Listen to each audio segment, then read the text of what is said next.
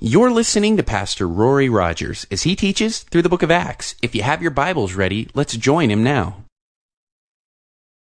Acts chapter 15, verse 28. Lord Jesus, as we come to your word, we know and understand that every jot and tittle and punctuation mark and sentence and word uh, is inspired by God and is, and is uh, infallible, inerrant, incapable of errant uh, of errancy, Lord. And so we pray that as we go through it, Lord, that our hearts would be conformed to your word. Lord, that our lives and our practices and even our culture would be shaped by your word rather than this precious word that you have being tainted by our experiences, Lord, or by the culture around us. And so, Lord, would you just clothe us in holiness? Would you clothe us in Christ. Would you pour out your Spirit upon us and give us boldness to be pure in the midst of this crooked and perverse generation, Lord? Speak your truth into our hearts, and may we obey the truth. In Jesus' name, amen. Well, years ago, C.S. Lewis wrote in a book try to imagine that you were transported to another world. Everywhere you looked, there were pictures of beef, cuts of beef, displays of ribs and pot roast, steaks on billboards, buses, magazines, TV. Everyone speaking on the radio is speaking about some cut of beef. After that experience, you'd come to the conclusion that this culture of this world was completely and totally obsessed with beef. We'll transpose that to this culture today. Something that is displayed everywhere you look. Every billboard, eh, you know, nearly every billboard, every bus, every website, eh, you know, every blog, eh, you know, everywhere you look, TV shows. There's, there's something that just is constantly being pressed into us it's something that it's obvious that our society and our culture is obsessed with. And of course, we know that that would be sex. Something that our culture is completely and totally obsessed with. The National Council on Sexual Addiction Compulsivity estimated that 6 to 8% of Americans are sex addicts, which is 16 to 21 point 5 million Americans. This number includes young people. 61% of all high school seniors have had sexual intercourse. About half of those are still sexually active, and 21% have had four or more partners. Adolescents have the highest sexually transmitted disease rate. Approximately one out of four sexually active adolescents become infected with an STD each year for a total of 3 million adolescents infected every year. People under the age of 25 account for two thirds of all STD cases in the United States. By their graduation dates, students will have watched 15,000 hours of television compared to only 12,000 hours within the classroom. While watching TV, these students will see 14,000 sexual references a year, with only 165 of those occasions encouraging birth control, self control, abstinence, or mentioning anything about the risk of pregnancy or STDs. As we look at this culture that is obsessed with sex, we as Christians must ask is sexual sin really the issue? Or does it go deeper than that? You know, every man and every woman is a worshiper of someone or something. And we're going to worship someone or something. And I believe that our culture has turned because they've been lied to. They've turned from worshiping the living God who created the heavens and the earth, who even created sex. And they've turned to worship a lie given to us by our culture. They've turned to worship sexual activity outside of marriage. As we look here in Acts chapter 15, verse 28 through 29, the long story culminates down to a letter being sent out from the authorities in Jerusalem, pleading with people to abstain from certain things. And as we read there in chapter 15, verse 28, says it seemed good to the Holy Spirit and to us to lay upon you no greater burden than these necessary things. That you abstain from things offered to idols, from blood, and from things strangled, and from sexual immorality. If you keep yourself from these things, you will do well, farewell. We just finished studying that a couple weeks ago, and we've been into Acts chapter 16 now, and we see that Paul, Timothy, and Silas have been spreading uh, this letter that ends and concludes with that statement throughout the missionary journey. They've been spreading this abroad, that it's not by works of our righteousness that we're saved. It's not by circumcision that we're saved. It's not by the keeping of the law of Moses that we're saved. We're saved by grace through faith alone. But they say, hey, but can we just ask you this? For love's sake, for sensitivity to the other brothers around you's sake, Man, be sensitive and abstain from eating things offered to idols because that's going to stumble your, your new Jewish Christian brothers. That stumbles them. So abstain from that. Abstain from eating things that have been strangled and abstain from drink, you know, eating blood because that's just, it's a stumbling block, okay? And, and that's a, that's an issue of sensitivity to other brothers. We see that throughout the rest of the scripture. 1 Corinthians 8, Romans chapter 14. You see that, you know what? Really, uh, you know, it's just meat. You can eat the meat and, and the outside, there's nothing wrong with it. It's just meat, okay? But for conscience sake, be sensitivity to those around you. But there is one thing that's written in this letter that is not something based upon sensitivity or, or you know, just be sensitive to those around you. Uh, but it's something that is, is once for all believers, and that is abstinence from sexual immorality in thought and in deed. And as we study this today, man, we just pray, Lord Jesus, help us understand the deep significance of this sin. The deep significance of sexual immorality. Lord, help us to understand the forgiveness that comes through what you've done on the cross when you shed your blood to forgive us so that we wouldn't need to shed our blood.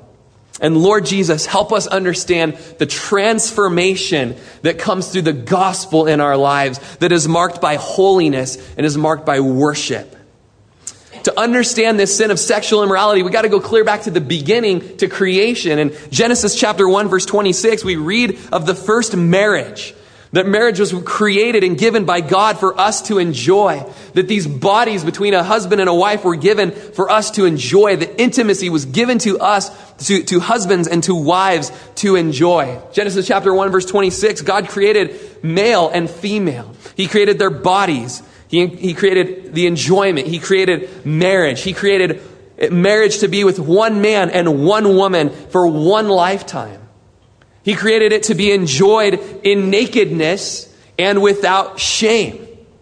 He created it to be something that would be fruitful and that sex within marriage would be fruitful and cause multiplication. Then comes Genesis chapter 3 with the fall and with sin, where that nakedness that was once pure, holy, and not even a second thought was accompanied by shame and hiding. And the rest of Genesis is marked by every sexual sin that you can imagine. Sexual sin just ensues through incest and polygamy and homosexuality and fornication. Lust completely dominates the book of Genesis. Gender and sexuality and other issues have been affected because of Genesis chapter 3, because of sin, because of a perversion of God's creation brought about by sin. Now, in 2011, we are all members of generations that have been inclu- uh, incredibly affected by the sexual revolution of the 1960s and 1970s. Such studies of that by Alfred Kinsey in his report, uh, scientific, I use in quotes. He created this scientific report. Now, let's real quick look at Alfred Kinsey. He was basically a pervert who gave himself to homosexuality and pedophilia and says it's statistically common and normal in his studies, quote unquote. Since then, and since he's died, his studies have all been dismissed because it's been realized his test groups were all inmates, prostitutes, and deviations that were away from the normal average American life, the average American populace. But because his studies did get out there, they were legitimizing deviant conduct and behavior. Go and behold, or lo and behold, Alfred Kinsey died at age 62 from a pelvic infection brought on by his crooked and perverse sexual practices. Alfred Kinsey created the Kinsey Institution, which brought about our modern sex ed programs for public school. To learn more about him today, I just I, I, googled Alfred Kinsey and went to the main website for the Alfred Kinsey Institution and perversion. Perversion. That's all I can say. The co-founder of his institution and the first president, Mary Calderone, said this: "A new stage of evolution is breaking across the horizon." And the task of educators is to prepare children to, quote, step into the new world. To do this, they must pry children away from old views and values. Insert parents and children in church, parents in church, especially from biblical and other traditional forms of sexual immorality. Uh, For religious laws or rules about sex were made on the basis of ignorance. She said, We are going to prepare children to be more sexual. To do that, we must separate them from the church and the family, and we must introduce sex education into the public school system. This radical revolutionary change of sex ed in the 60s and 70s has affected every single one of us who's been educated since then in the public school system. The first donor to the Kinsey Institute was Playboy's Hugh Hefner. Go figure that he would make investments into his kingdom by warping women's minds to have a, a wrong view of sex and to sell their bodies, that he could make billions of dollars. He could make his fortune. The American culture in 2011, we are a result of this experiment on sexuality that is completely tragic. And as you look at Kinsey's background, you see, man, he's a, uh, an evolutionist and a, and a biologist that is a zoologist. And obviously, he used that thought that we are just animals to shape his view of sexuality. Really, when you look at this, there's really only two religions in the world. It comes down to this there's Christianity and there's idolatry. There's Christianity and there's sex, which is idolatry. Sex has become its own religion, it encompasses all of our life. People identify who they are by being gay, straight, swinger, or polygamist fact, even on our social networking sites on Facebook, you know, just underneath your age and birthday and hometown and school you attended, there's your sexual orientation where you can click on straight, gay, bi, confused, experimenting, whatever it is that you want to put. And you're just part of this social network where anything goes. And you know what? We're in the same situation that the people in Paul's day were in, where anything goes.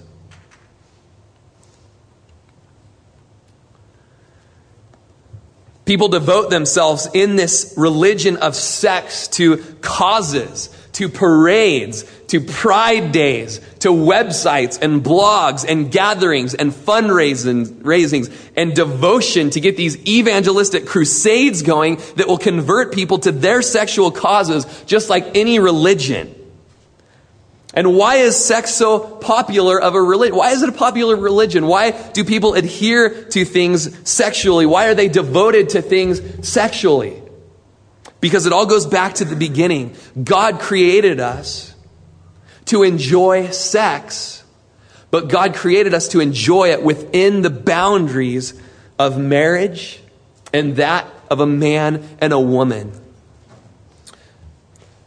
Dr. Stephen Arterburn, who's a Christian counselor, wrote that sex is one of the most intense human experiences. He writes a little bit physiologically what happens, and I'm going to spare that for the younger ears here. But he goes on to say, during sex, a chemical is released into the brain called opion. And apart from a heroin induced experience, nothing is more pleasurable than sex. The only thing similar, chemically or physically, is heroin. Now, this is wonderful, he writes, Stephen Arterburn, this is wonderful in a marriage relationship because it bonds two people together and brings joy to living together and building a relationship and a life and a family together. Then he writes, there can be a downside to the pleasure of sex, however. If sexual sin happens outside of marriage and is constantly repeated, a sex act can become an addiction and instead of being bonded to the person, you become bonded to the act itself. And that is why pornography is so dangerous because when that opium is released into the brain, the hormones stamp the images into your brain. As one pastor put, it's the harem of the brain that you can go to anytime you want pleasure outside of a marriage relationship. It can be brought up whenever you want. Now, lust it, it speaks of a strong, passionate desire or yearning for pleasure. It speaks of delight. And that can be a good thing within a marriage relationship that you have this strong yearning and pleasure and desire for your spouse. But if it's for anything outside of your marriage, if it's for a person or a thing or an experience, then it is idolatry and it's outside of God's boundaries of marriage. And that's why Jesus said in Matthew chapter 5, not only is full on physically committing adultery with another man's wife sin and adultery, but he says lusting after a woman in your own heart is the same thing. It's the same thing. And so this letter goes out from the early church to be given to every church. And here we are for the last few weeks, having studied this letter, we read it and we apply it to our life. That we should abstain from sexual immorality. It's another, another word for sexual immorality would be fornication. In the Greek, it's the word porneia.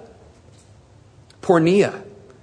Does that root of that word sound familiar? Of course, it's where we get the word pornography. Now, porneia, for sexual immorality, it's kind of, I like how one pastor put it, it's a junk drawer term where every form of sexual behavior outside of marriage is put into this drawer. It's put into this drawer.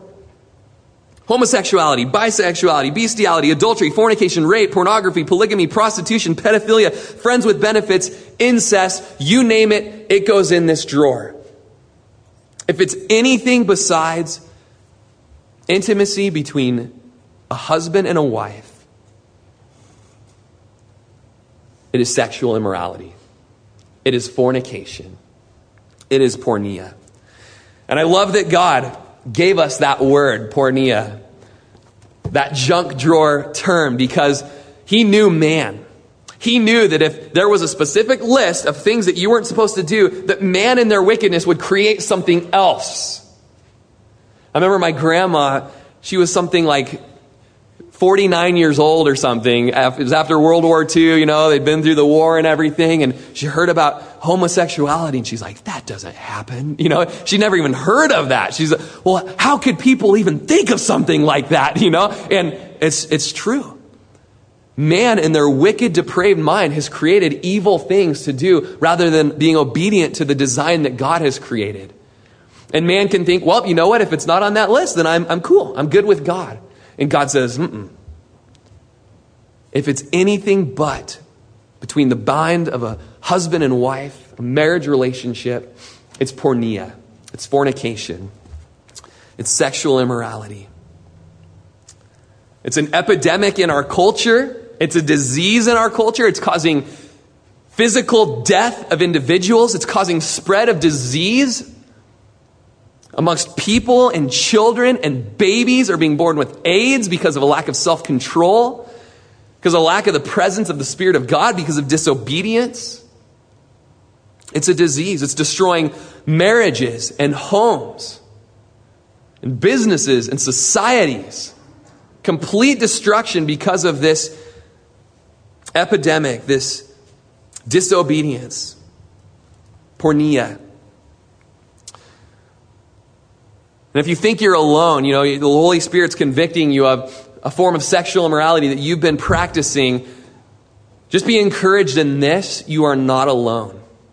You're not alone. You're not the only one struggling with that specific sin or that form of sexual immorality. I love that scripture that just tells us hey, if there's any form of temptation that's overtaken you, it's common to man. It's common to man. In fact, there's probably someone sitting right next to you struggling with the same thing. But praise the Lord, He has given us the way of escape, the scriptures say. But you are not alone. The devil wants you to think you're alone so that you'll hide and never confess and never get out of it and never get support. You know, I'm the only one and I'm a total pervert and no, God will never forgive me. That's the enemy. The Lord wants you to know that it's been around since Genesis chapter 3. It's common to man. We need to acknowledge that it's real and it's sick. It's against his standards. We need to confess it and repent of it and move on in the holy life that he has for us. Be encouraged. You're not alone and there is hope for you today. You know, more money has been spent on pornography in America than that country music, rock music, rap music, jazz music, classical opera, ballets, and plays combined. It's the biggest religion with the greatest amount of dedicated followers. One man said, pornography is America's pastime. As more money is spent on pornography than professional basketball, baseball, and football, including the Super Bowl, all combined every year. It's a billion dollar industry. 11,000 adult movies are made every year. That's 20 times the number of movies produced by mainstream Hollywood. There's 2.2 thousand strip clubs in America, and nearly all of them generate $8 million a year in revenue. On the internet, the top word searched for is sex, followed by porn, nude, playboy, and erotic stories within the top 20 search words. 70% of pornography traffic on the internet is between 9 a.m. and 5 p.m. business days.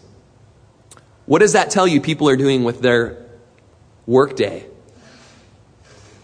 The business money, the tax money, the, the, you know, the, the resources of the computer and the internet privileges, they're all being used for people to worship their false pagan God of sexual pleasure. Places of business have become pagan temples, cubicles, our little worship halls. The top research priority in the porn business is getting good quality porn to cell phones or mobile devices so that people can instantly access pornography and get their twisted desire anytime, anywhere. And all of this has led to a nation of sex addicts being brought under its power. You know, Paul said, I will not be brought under the power of anything. And yet, even within the church today, there are people in this room, and you've been brought under the power of sex. You've been worshiping the God of sex rather than the God of the scriptures. And today, there's going to be freedom brought to you that you can partake of. 6 to 8% of Americans sexually addicted, probably about the same percent within the church. When you look at addiction, whether that be for food, which we are addicted to food, most of us found that out this week. Am I correct? During this week of fasting, holy cow, food has owned my life. It's been my God. It's been my comfort. It's been what sustains me. And this week we've said, uh uh, Lord, food doesn't sustain me. You sustain me. Or if we're addicted to alcohol or drugs or whatever it is, it's worshiping that thing rather than worshiping God. Addictions begin with tolerance. And in this case, we're going to look at sexual addiction, but it can be applied across the board. You tolerate these things that you know are wrong, but you excuse yourself and you do it anyways. When you partake and then you quit, you have withdrawal syndromes. You crave these things. You get depressed. You get desirous. You begin to deceive yourself and find a way to make this act okay through deception by lying to yourself. You come up with bizarre theological reasoning, such as, well, you know, in the Greek, porneia really means this, and you make stuff up. The church has, you know, brought gay and lesbian pastors into their church as leaders to excuse what they've done rather than to repent of what they've done. They've, they've created, we've created, you've created catchphrases such as, we are married in God's eyes. Well, when you read Revelation chapter 1, you see that Jesus' eyes are as a flame of fire and he looks upon sin with a burning passion against it. But the good news is those flaming eyes are also burning with a flaming passion for you. So confess the sin, let him burn it away, and let him pour out his love upon you. We excuse our sexual behavior that is outside of marriage by saying we are adults. We can handle it. We're over the age of 18. We say, ah, it's just a picture, it's just an image, it's completely harmless. We say, well, we're practically married or we're engaged. We say, I'm the exception, God doesn't know my past. And we take verses out of context. These are all lies. The addiction goes on to make that substance, such as sex, your functional savior.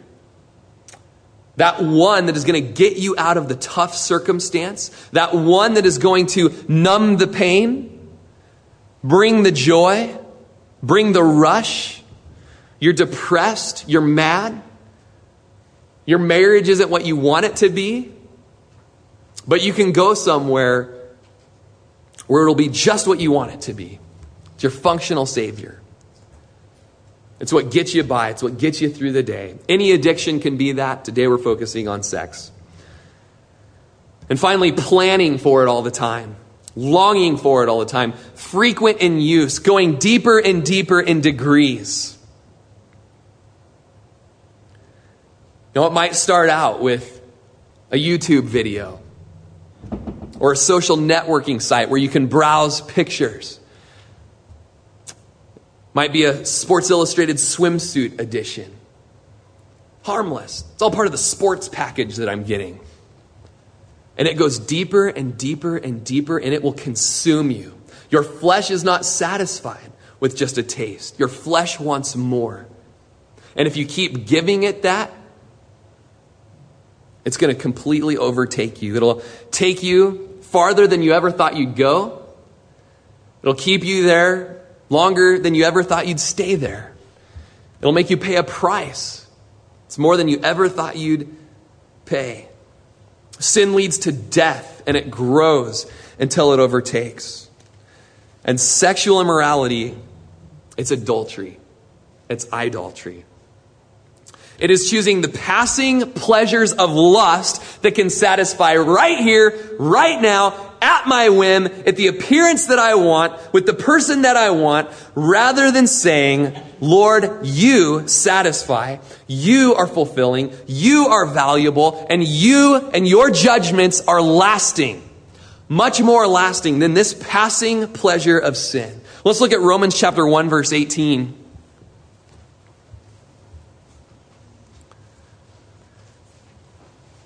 Romans chapter 1 verse 18 is just describing the depravity of man, the heart of man. And it leads into a list of sins that in no means is exhaustive.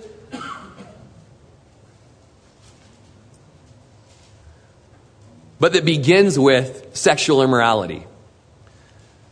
Romans 1:18. For the wrath and I, and I want you to take your, your pens and I want you to underline certain phrases that just describe our sin.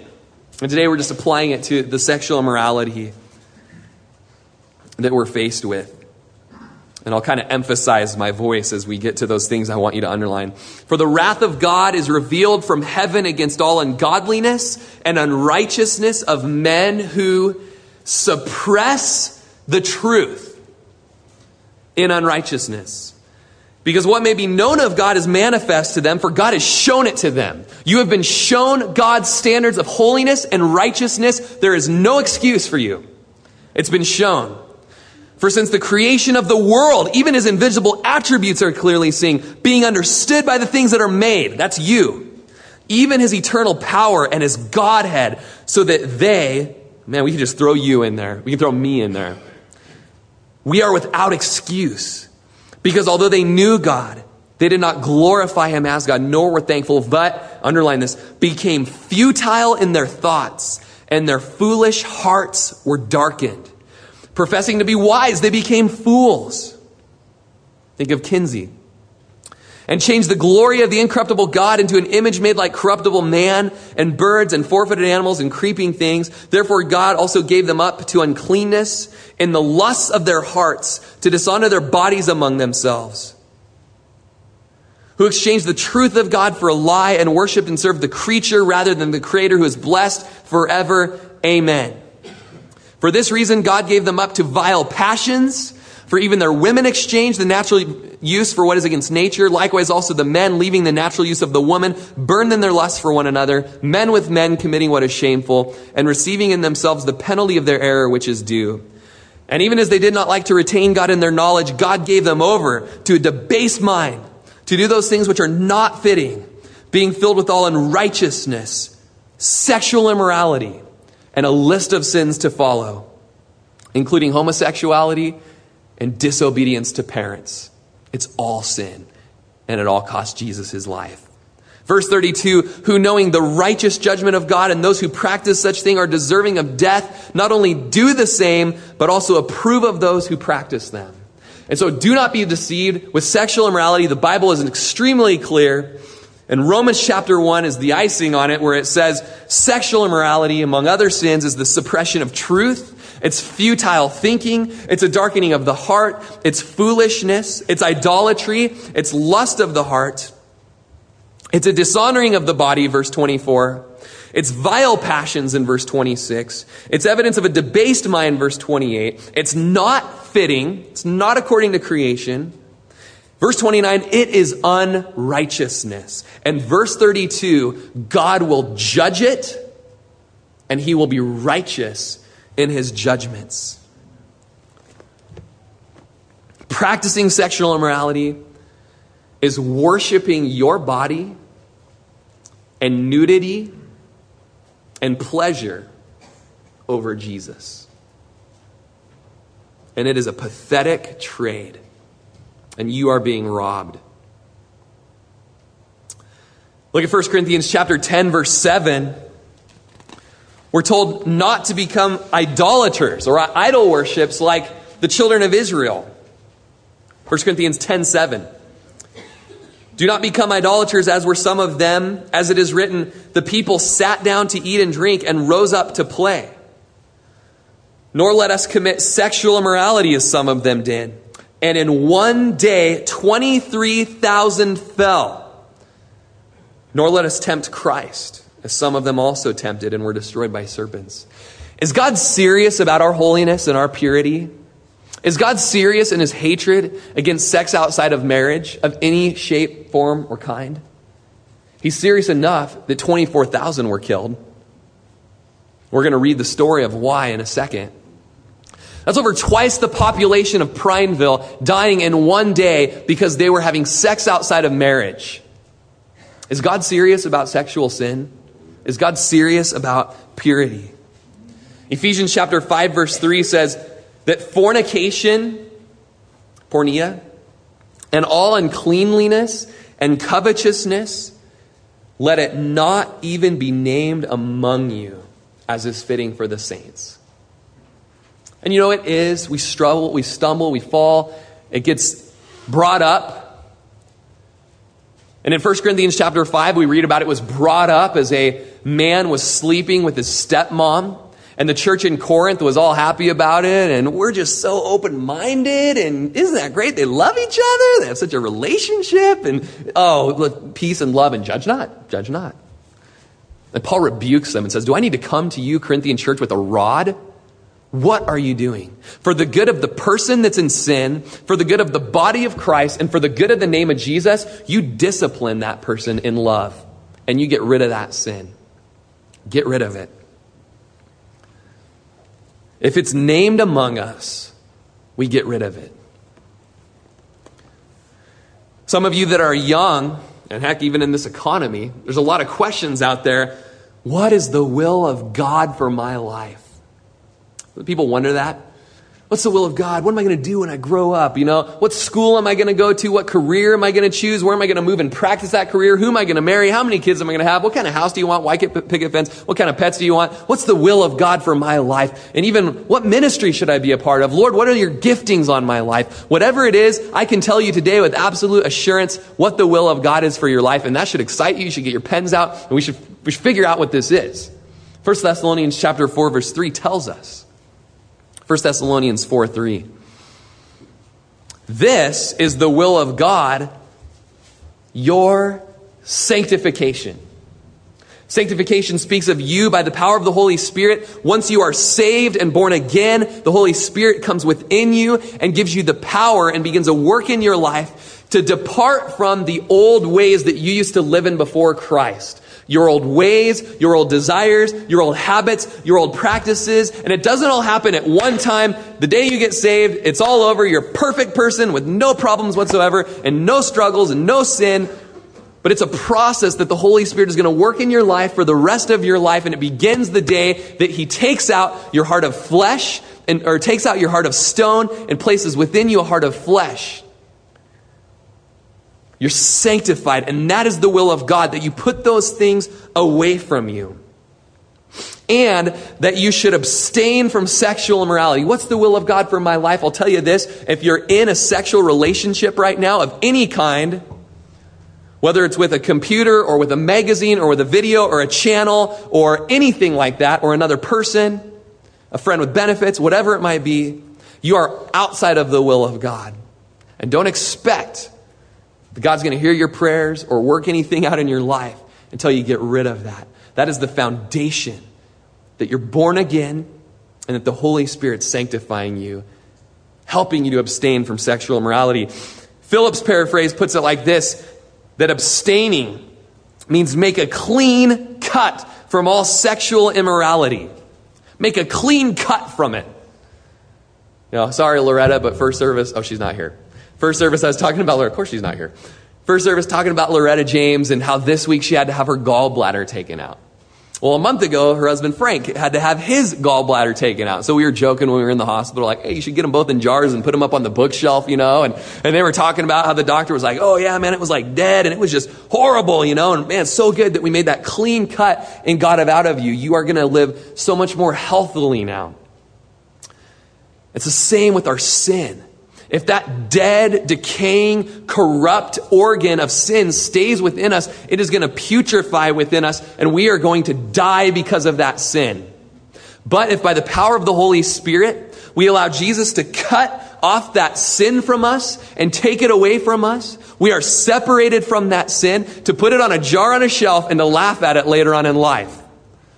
What fruit did I have from that past life? Absolutely nothing. And look what I have in Jesus. I was such a fool walking in those vile passions.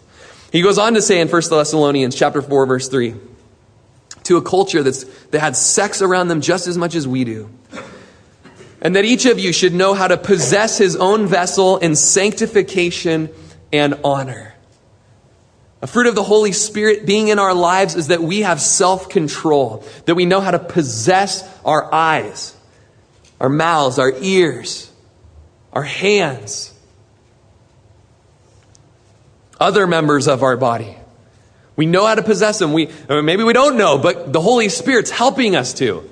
Man, I, don't, I haven't been doing anything, but God has been working in me such a purity that I can't look at anything or hear anything. It just disgusts me. My members are now used for Christ. Later on, we're going to just say, man, should I take those members and join them to a harlot? Certainly not. Know how to possess your own vessel in that sanctification and in an honorable way. Verse 5 not in passion of lust, like the Gentiles who do not know God, like the porn stars, like the movie stars, like your friend at work. They don't know God and they don't know how to take care of their, their body, their vessels. That no one should take advantage of and defraud his brother in this matter, because the Lord is the avenger of just, as we also, uh, avenger of all such, as we also forewarned you and testified. So, what is it when you're sleeping with your girlfriend or your boyfriend?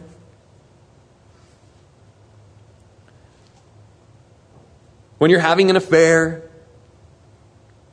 when you're looking at that image, you are taking advantage of another person and you are defrauding another person.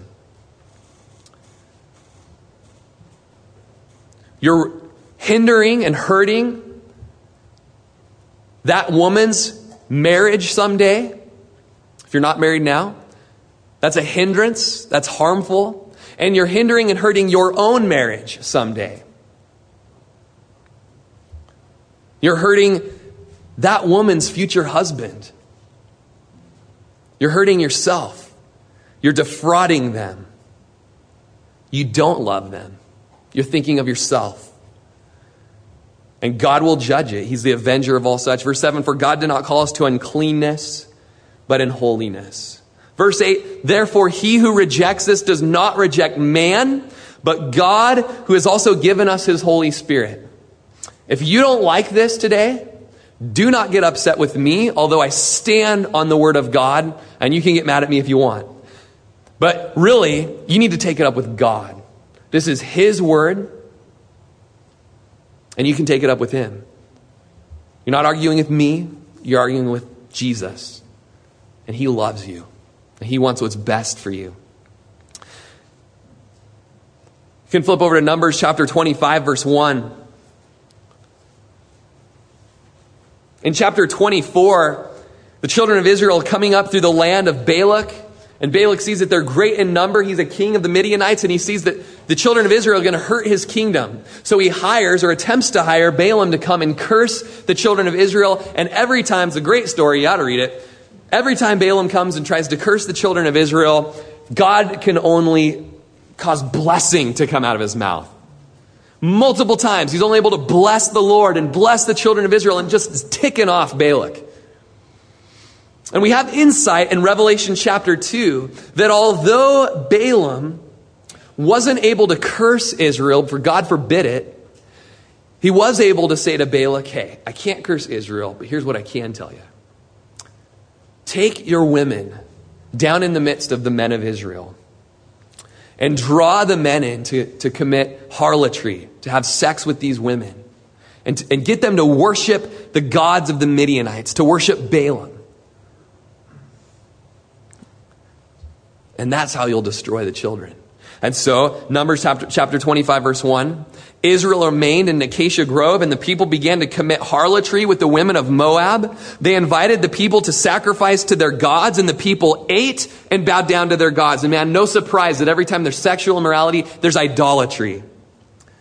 So Israel was joined to Baal I know I said Balaam for It's Baal, false god of Peor, and the anger of the Lord was aroused against Israel. Then the Lord said to Moses, Take all of the leaders of the people and hang the offenders before the Lord out in the sun, that the fierce anger of the Lord may turn away from Israel. So Moses said to the judges of Israel, Every one of you kill his men who were joined to Baal of Peor. And indeed, this is where it gets good. Indeed, one of the children of Israel came and presented to his brethren a Midianite woman, a prostitute, in the sight of Moses and in the sight of all the congregation of the children of Israel who were weeping at the door of the tabernacle of meeting. I mean, picture this. People are being executed and hung for this sexual immorality and people are weeping because of the death and they're at the, really the entrance of the church of that day and they're weeping and this guy just comes cruising along with a Midianite woman and opens the door to his tent and says, go on in. There's a dude in there waiting for you in the midst of everybody. In verse 7, now when Phinehas, the son of Eleazar, the son of Aaron the priest, saw it, he rose from among the congregation and took a javelin in his hand, and he went after the man of Israel and into the tent and thrust both of them through, the man of Israel and the woman through her body. So the plague was stopped among the children of Israel, and those who died in the plague were 24,000. You say, woo, Phinehas. Gotta love that guy. Zeal for the Lord zeal for his holiness. Man, he didn't know it, but a little bit later, Jesus was going to say, man, if your eye or your hand causes you to sin, then cut it off or pluck it out because it's better for you to go into heaven without an eye or a hand than to go to hell with it. Take drastic measures to get out of and to get rid of sin in your life. And Phinehas did it. In midst of the midst of the congregation, goes and grabs a javelin and right in front of everybody kills these fornicators. And so, how do we kill fornication in our midst and in our lives as it just grabs hold like a tumor and sucks life out of us. How can Christians go about breaking free from the bondage of sexual sin? What is the answer to the dilemma? I'm going to give you 12 things, but the number one thing is the number one thing. And everything else is a trickle down from that. Become a Christian and worship the Creator rather than the creation. Be born again. Be regenerate. Jeremiah chapter 31 tells us that I will take away that heart of stone where you're rebelling against the commandments of the Lord, and I will put in you a heart of the flesh, and you will know God. You'll be born again. And Jesus told Nicodemus that unless a man is born again, he will not enter the kingdom of God. Number two, live out that new life, that regenerated heart by the power of the Holy Spirit. Flip to Galatians chapter 5 verse 16. Grieved this week as a young man came in and just, you know, struggling with obeying teachers and parents and authority in his life. I just love this little guy, you know, and just, man, pray for him and love him and understand, man, he might struggle with that. I struggle with other stuff. Little 11 year old boy, and I said, dude, let's go to Galatians chapter 5, verse 16, and we read this about the power of the Holy Spirit making it possible. And he said, There's no Holy Spirit. And mom just said, Oh, you know, I don't think they teach the Holy Spirit at his church. And I said, Man, that is tragic. Because I would not be able to go one day without the power of the Holy Spirit in my life. I would not be able to go one hour in obedience or in serving the Lord or in being a testimony of Christ or loving my wife or being nice to my kids without the power of the Holy Spirit. And so we teach the Holy Spirit, the third person of the Godhead. He is God. He's not a force. He is a person who has feelings and can be grieved by sin, but he also can give us power to walk in holiness. And in Galatians chapter 5 verse 16 says, "I say then, walk in the spirit, and you shall not fulfill the lusts of the flesh." For the flesh lusts against the spirit, and the spirit against the flesh. By the way, the spirit is a lot stronger. And these are contrary to one another, so that you do not do the things that you wish. But if you are led by the Spirit, you are not under the law. Now, the works of the flesh are evident, which are adultery, fornication, uncleanness. That speaks of sexual uncleanness and lewdness, idolatry, and a whole bunch of other things. And at the end of verse 21, it says that those who practice, it says, I told you before and I'm telling you now, those who practice such things will not inherit the kingdom of God. What are you telling me, Rory? If I continue to practice sex outside of marriage, I'm going to hell? Or I've lost my salvation, or I've left my salvation? All I'm telling you is those who practice these things, not to mention the list, the other stuff, will not inherit the kingdom of God. But the fruit of the Holy Spirit that is in the life of a born again Christian is love, and it is joy, and it is peace, and long suffering, kindness, goodness, faithfulness, gentleness, self control. Against such there's no law. And those who are Christ have crucified the flesh with its passions and desires. If we live in the Spirit, let us also walk in the Spirit. If you're practicing these things, you're either a Christian in a rebellion or you've never truly been born again in the first place. And you might be asking yourself, how am I supposed to walk in the Spirit? How am I supposed to be led by the Spirit? For the next 11 years, I'm single. I've got these cravings and these desires of the flesh, and, you know, and, and man, I, I could be 12, 15 years before I get married. I don't even know a girl. I don't know a guy. I love what Elisabeth Elliot said, the wife of the, the martyr Jim Elliot. Elisabeth Elliot said, You only have to stay pure for 60 seconds at a time. That's it. Whether that's drug use, alcoholism, gluttony, you name it, sexual addiction, you only have to stay pure 60 seconds in a minute. Just take it one minute, one minute. Walk in the Spirit. Walk in the Spirit. Step by step. Walk in the power of the Holy Spirit. Every time there's a temptation, cry out, Jesus, I need you. Jesus, provide the way of escape. Jesus, empower me by your Holy Spirit. Walk in the power of the Holy Spirit. Number three, put your sexual sin to death.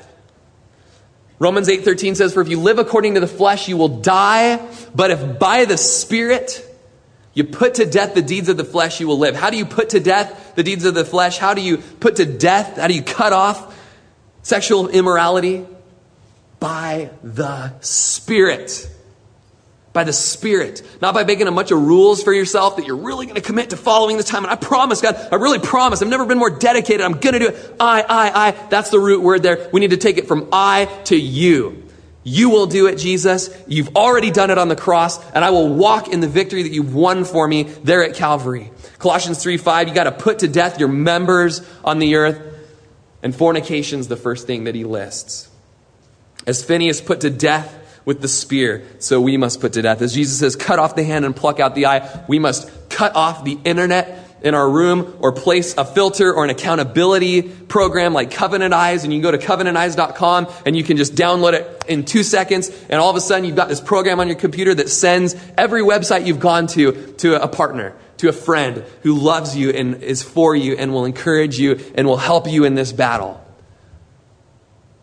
or burn or beat with a baseball bat or whatever it is that you've got to do, but you cut that thing off and you be violent with it and you say, don't ever come back because flesh you do not rule. The Spirit of God rules in my life. Number four, wash your mind and renew your mind with the Word. Again, this is all trickle down from being a child of God. You've been born again and you love the Word because He's put that desire in you. Be in the Word. Psalm 119, verse 9 says, How can a young man cleanse his way? How's that possible? You young men, you know how uh, this is such a struggle. How's that possible? By taking heed according to the word of God.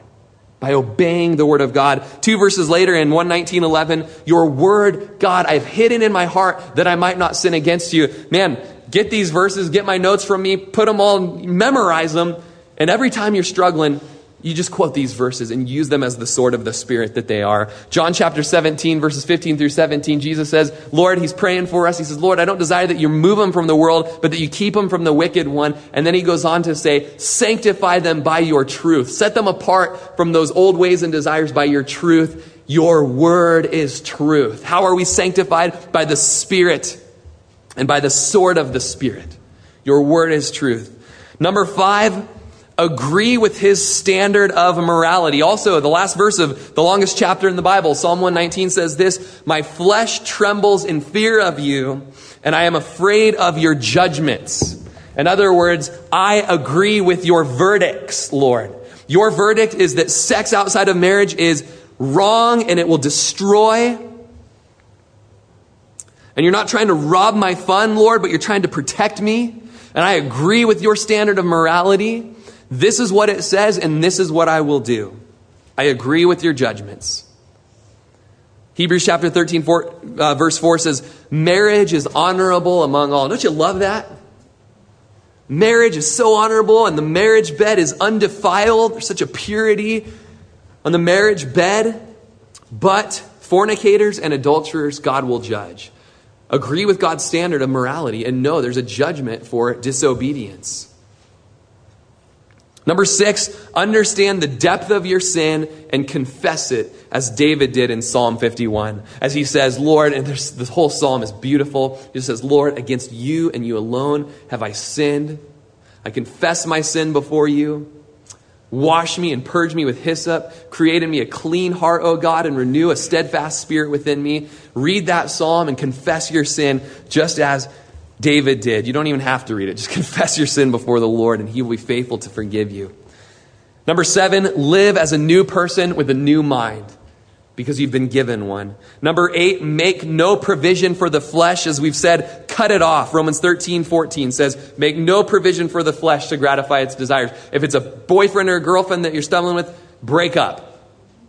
If it's someone you're living with, get out. If it's the internet connection, disconnect. If it's a channel, get rid of it. Whatever it is, get rid of it. When you cut off that hand, it's gone. Old friend of mine says that time plus opportunity equals trouble. If you got nothing but time to sin and nothing but opportunity to sin, holy cow, I'm in a whole bunch of trouble. But man, if you get rid of that opportunity, I don't even have the internet anymore. Or I've got the accountability partner and, and she reads everything I've got, or he reads everything I've got. It's not even a problem. Then you might have a whole bunch of time to get yourself in trouble, but nothing to get yourself in trouble with. Time plus opportunity equals trouble. Number nine, run to Jesus, your sympathetic high priest, before you sin. And we also often run to him after we sin.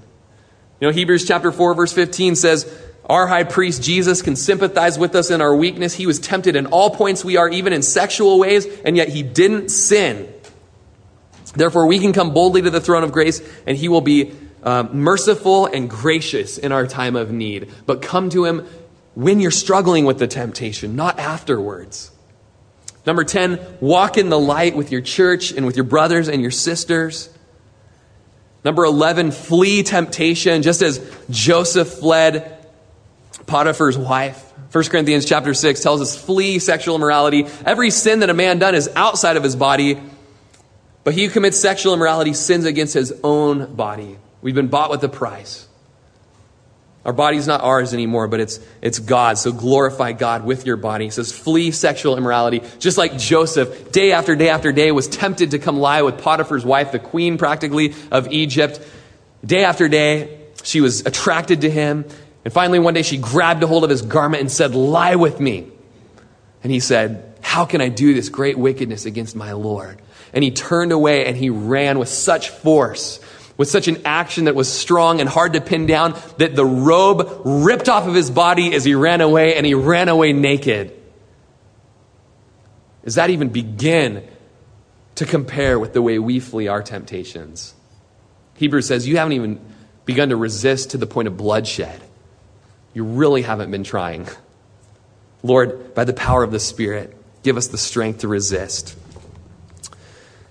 Number 12, pursue a satisfying marriage when you're ready. What do I do with this sexual struggle? Well, God has made marriage available because sex is a beautiful thing within marriage. But if you've been a sex addict, don't just go looking for a wife. She's not going to heal that. It's a sin issue. You need to get right with God. You need to have healing in a sufficient amount of time to be walking in the light and walking in purity and walking in a right mind before you get married. 1 Corinthians 7, verses 1 through 5 is just a beautiful chapter on even that. 13, I guess I have 14 things for you. Uh, have your spouse as your standard of beauty. Just as when Adam was presented with Eve, he said, This, ha ha, this at last is bone of my bones and flesh of my flesh she shall be called Whoa Man. You know, that was his standard of beauty. And husbands, your wife is your standard of beauty. Whatever age she is, that is your standard of beauty. Whatever physical body shape she might be having, that is your standard of beauty. And you can say, Whoa Man. But when you start looking to outside sources as the standard of beauty, you're in sin. You've missed the mark. Your wife is to be your standard of beauty. Number 14, repent quickly. Stuart and you guys can come on up. Repent quickly and keep fighting. If you fall, if you stumble, you confess it before the Lord. You confess it to a brother so that there's healing. And you keep going. A righteous man, the word tells us, falls seven times a day and yet rises again. God is so gracious and God is so merciful. But keep fighting. Peter tells us that this sexual morality, it's a war against our soul. And Ephesians tells us, put on the whole armor of God. Man, every day, put on the helmet of salvation. Lord, guard my mind and against condemnation. Guard my mind from what comes into it. The breastplate of righteousness. The belt of truth that I wouldn't lie to myself about this stuff this worldliness, the shoes of the gospel of peace, the sword of the Spirit that I can combat the temptations with the word of God, and the shield of faith that I believe that His standards are righteous. And having done all to stand, Paul tells us, stand, therefore.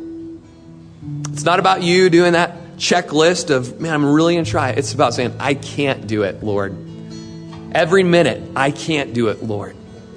But you've already won the victory for me at the cross, and I want to walk in that. And so today, as we just close in this song. That Savior, you can move the mountains. My God is mighty to save. You have a mountain in your life of sexual immorality and addiction and struggle. And I encourage you to cast that before the Lord, to allow Him to regenerate your heart and your mind, to fill you with your spirit that you can have power. And I think there's some here that maybe this last week you didn't participate in the fast, and the Lord would call you this week to fast from these things that are just avenues for the flesh to creep in. And anything that you might say, I don't know, maybe it's wrong, the Lord will say, for sure it's wrong. And He will take away that taste and that appetite. Maybe for some of you today, the first day of your life, you are going to stand and say, Lord Jesus, I need to be born again. I need a new heart. And He will give it the second you confess that.